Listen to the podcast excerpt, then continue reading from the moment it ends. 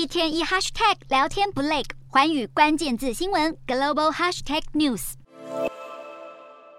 俄乌战争掀起的能源大战持续延烧，为了减少能源价格飙涨对消费者造成的冲击，欧盟执委会对天然气价格提出上限。经过好几个月的争吵和谈判，终于将价格天花板设定在每兆瓦时两百七十五欧元。不过，这项天然气价格上限机制必须满足两个条件才会触发。首先，荷兰天然气交易中心期货必须连续两周都突破两百七十五欧元，而且和液化天然气的价差要有十个交易日都超过五十八欧元。但即使是今年八月，欧洲天然气价格涨到高点的时候，都没有达成这两个条件，显示要启动这个机制并没有那么容易。价格上限机制必须由所有欧盟成员国批准才会生效。欧盟各国能源部长二十四号将齐聚布鲁塞尔商讨如何应对能源危机。到时候，这个提案就会搬上台面讨论。而除了天然气，美国财政部官员二十二号表示，G7 很快就会宣布对俄罗斯石油出口实施价格上限。也有消息人士透露，最快在美国时间二十三号就会敲定上限价格，预计将定在每桶六十美元左右，抑制俄罗斯能源出口收入，同时避免油价飙升。